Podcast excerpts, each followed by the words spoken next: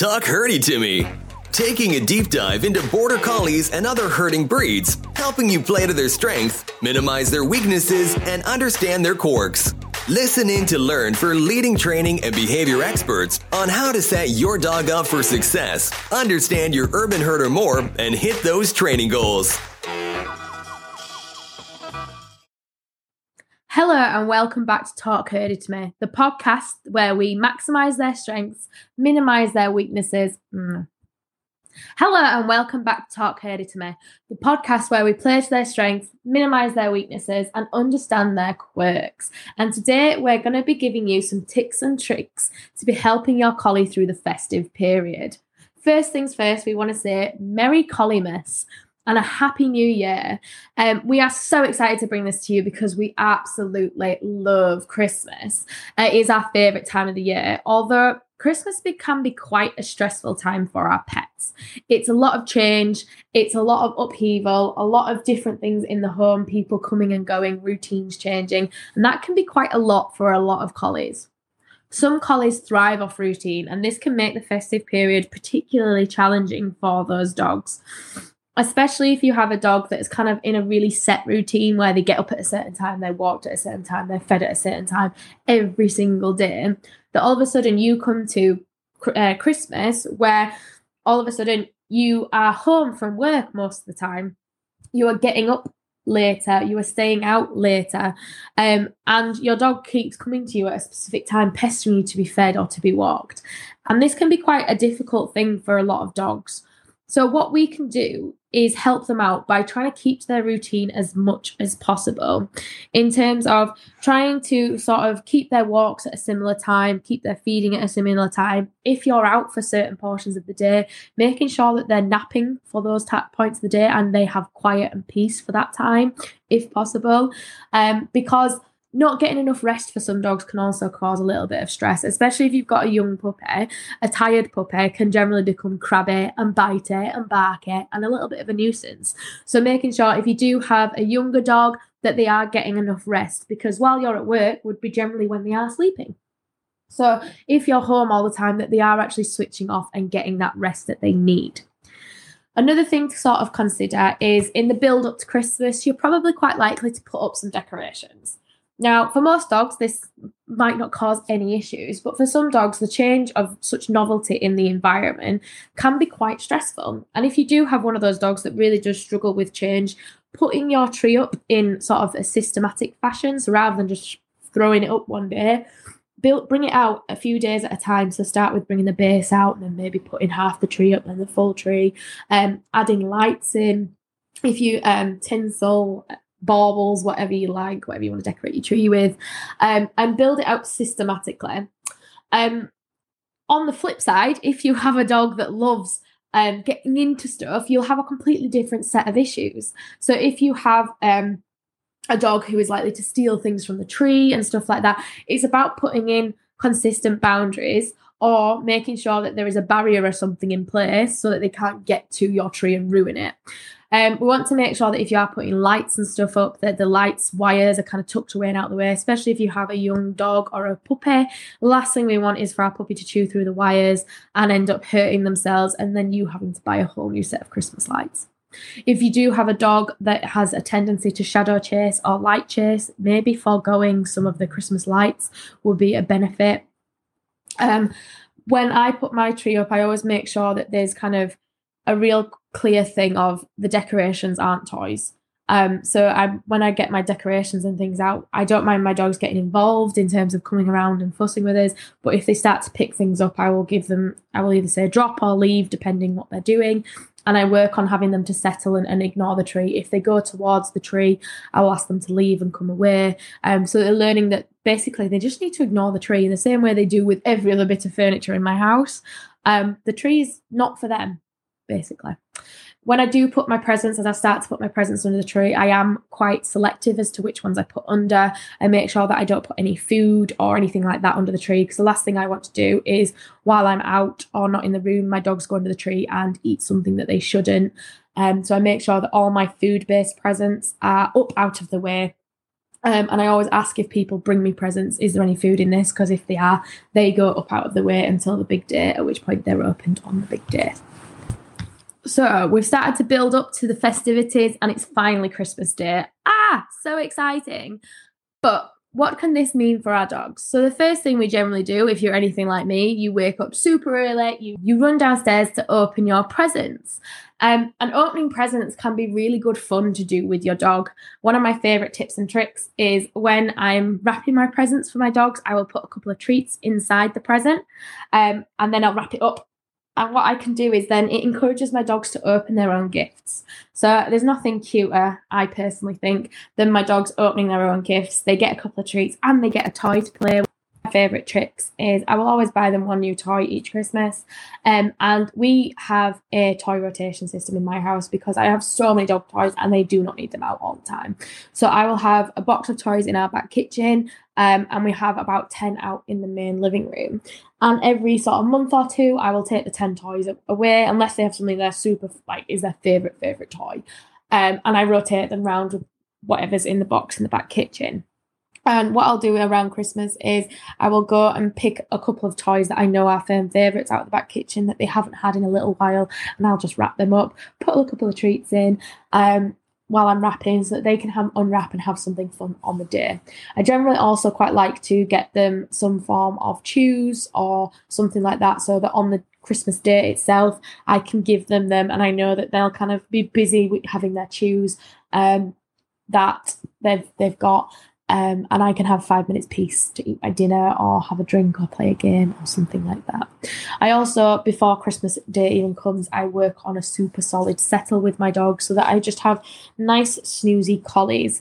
Um, whenever I am getting my dogs to unwrap their own gifts, I always make sure that the paper I use is dog-friendly and dog-safe.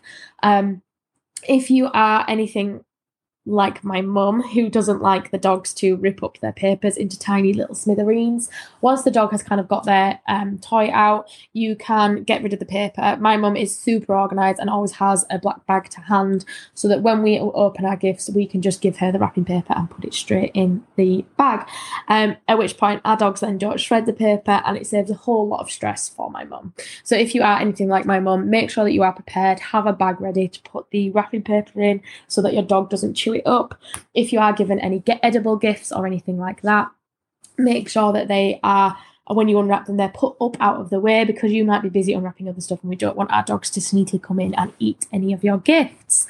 Um, again, if you are given anything super lovely like designer handbags, nice pair of shoes, something like that, again, put them up out of the way just to make sure our dogs don't get hold of them or chew them by accident. Generally, after we've opened our gifts, we generally go out for a nice big walk. Um, this is kind of good for us because it gives me opportunity to kind of have a moment of peace and quiet and de-stress with my dogs before the rest of the big day comes in. But it also tires my dogs out so that they're nice and snoozy for most of the day. Um, my dogs, we work on settles because in the home I like snoozy dogs, um, and we have a whole um, whole module on this in our Collie Collective, um, but I always recommend working on doing some settles and stuff before the big day so that it just becomes part of their life to just switch off and relax. Generally after our walk, we will then either have people come over or we will go to other another person's home, like my mum or my mother-in-law's, and this can cause a lot of stress having visitors or being or visiting someone else's house. Um, so there's sort of things that we have to kind of make sure we put in place for our dogs to make sure that they can enjoy Christmas as well. Obviously, if they're going to a home that they know and they visit res- regularly, you kind of know what they're going to be like. But if you're going somewhere new, make sure that you take a bed or a crate or something that they sleep on so that they have somewhere safe to go to, that you can create them a little safe space. If you're staying in the home and you have lots of people over, make sure that they have free access to their safe space should they need it. If they do come over to you for support or cuddles and things like that, make sure that you're there to support them should they need it. Like I said earlier, I generally like to give my dogs some chews or enrichment activities for in their stockings and stuff, which I then generally get out later in the day. Um, occasionally I will... Oh, not occasionally, every Christmas, I will always prepare my freezer and have it full of enrichment um, kongs and snakes and things like that so that when it gets to around the festive period, I'm not having to spend all the time preparing this stuff. It's already pre-ready and made, and I can just literally go and grab it and give it to my dogs. Um, so being prepared really is key. Again, if you have got visitors coming over, or your the visitees, um, make sure that your dog's boundaries are being kept. So if your dog and you're around children and or drunk people and your dog does take themselves off, make sure that their boundary is being met and kept, where the kids aren't following or the drunk people aren't following your dog. They're leaving your dog to have their space should they require it. Um, I generally like the three second rule. So I say, oh, do you mind just petting my dog for three seconds and pulling your hands away? If the dog walks off, it's a really good indication that actually the dog's had enough.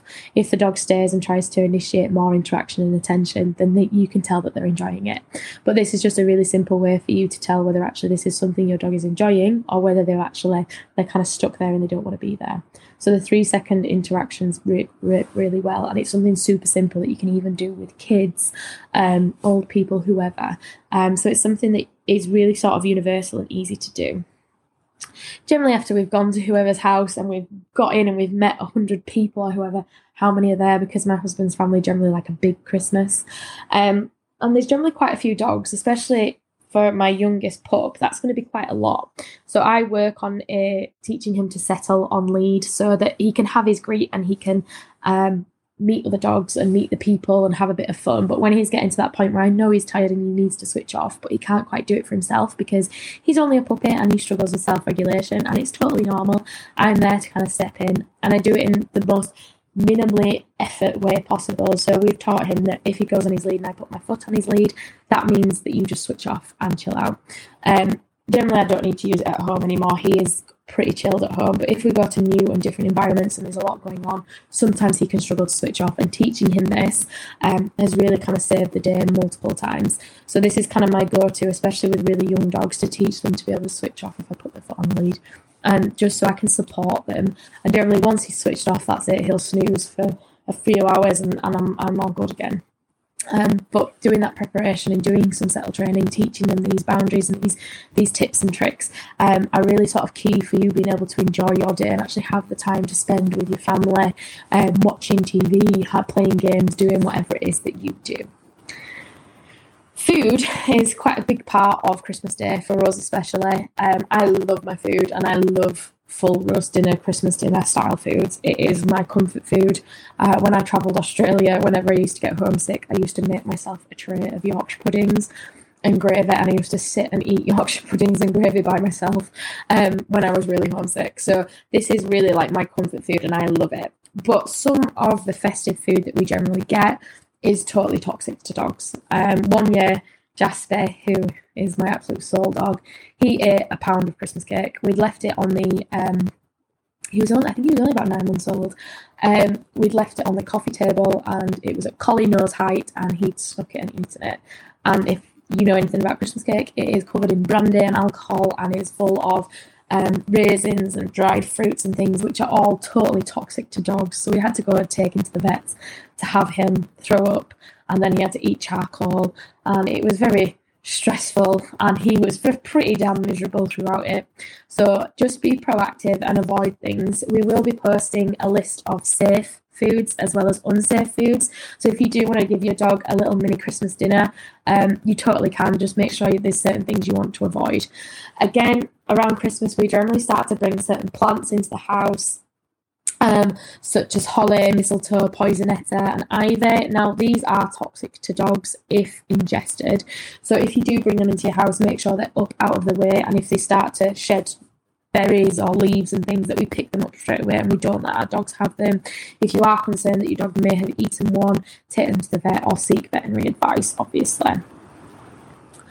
Um, another thing to sort of consider is the noise. A lot of these dogs can be quite sound sensitive, and if you do have a dog that is sound sensitive, um, things such as crackers, the bangs in the crackers can be quite stressful for these dogs. If you know that your dog um, struggles around bonfire night and things like that, something really simple that you can do is take the snapper out of the cracker, um, just by removing that little snap in the middle, so that you can still enjoy crackers without stressing your dog out. It's something so s- little and so minor, but it really can make a big impact on these dogs, because if you're around a table of ten people, that's ten bangs that your dog's going to have to go through. So if you just remove it, it completely eradicates the issue.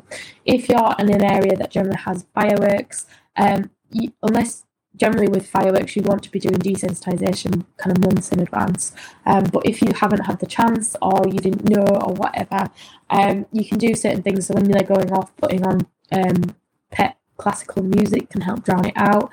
Um, one of the things I've had with clients that have worked really well is a thunder jacket or a sh- like a schnood around their ears. Um, most clients have just used an old big sock which they've cut the end off and put over the dog's head, um, making sure that they have access to their safe space. So if they want to hide, they can hide. If they want to sit and like be comforted by you, allow them to do that, because obviously it's really, really stressful and they totally do not understand bonfire night or fireworks or anything like that. To them it's kind of like Armageddon. So I think it's our it's only fair as their owners that we do support them um, through that. But what are the signs to kind of look for with a stressed dog? So different dogs can look different when they are stressed. This isn't like the dog has to be expressing all of these to be stressed. And then some of these alone don't necessarily mean that your dog is stressed. So for a lot of dogs, it could be barking, panting, pacing, restlessness, inability to settle. Um, if they start to hide or become more vocal, like whining and things like that. If they become really clingy um, and... Um, start sticking to your leg or start to try and hide under you, don't try and push them off. They're trying to look for support. Um, you may find that dogs who are fully toilet trained start to toilet in the house, um, and again you may get some destructive behaviour. If you have, for example, a puppy who is semi-toilet trained and starts defecating in the house a little bit more over the festive period, you may find that it's the change of routine, or it could be that you're just a little bit less on the ball. Um, in terms of if you're busy with Christmas Day and getting busy, you just may not have noticed some of the signs that they're trying to give you. So don't necessarily mean that just because your dog is doing one or a couple of these things that they are stressed. It may just be something else as well.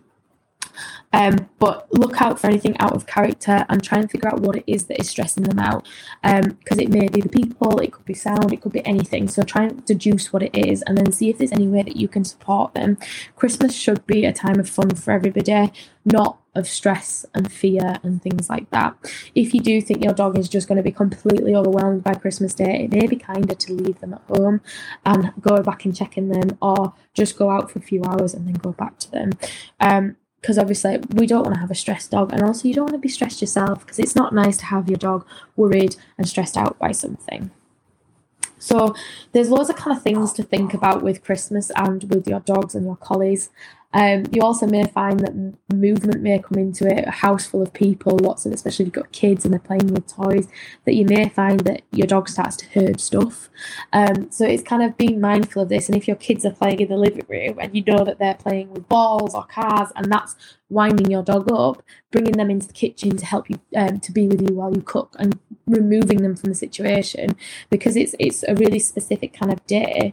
In terms of it, completely different to the normal generally, um, that removing them um, and and and just making life as easy as possible so that everybody can enjoy the day, um, as well as being mindful of if you have got a collie who isn't around children a lot and you have got lots of children coming around, making sure that not only that you have consistent boundaries with your dog and the children understand those, um, and making sure that if they need time out, they do get that. But if your dog does start to show any stress, remember to just take a step back and think, okay, how is my dog feeling? Um, they will try their best to tell you, and if not, you will need to sort of help out and um, figure it out for yourself. Um, by taking time to understand how your dog can feel better and happier will make Christmas stress-free for not just them, but also for you, and it also makes it safe. Um, you should be able to enjoy yourself over the festive period. And it's time for relaxation, enjoying your family and having fun. And that should be the case for you and your dog. Um, we hope you have the best Christmas, and we look forward to seeing you in the new year.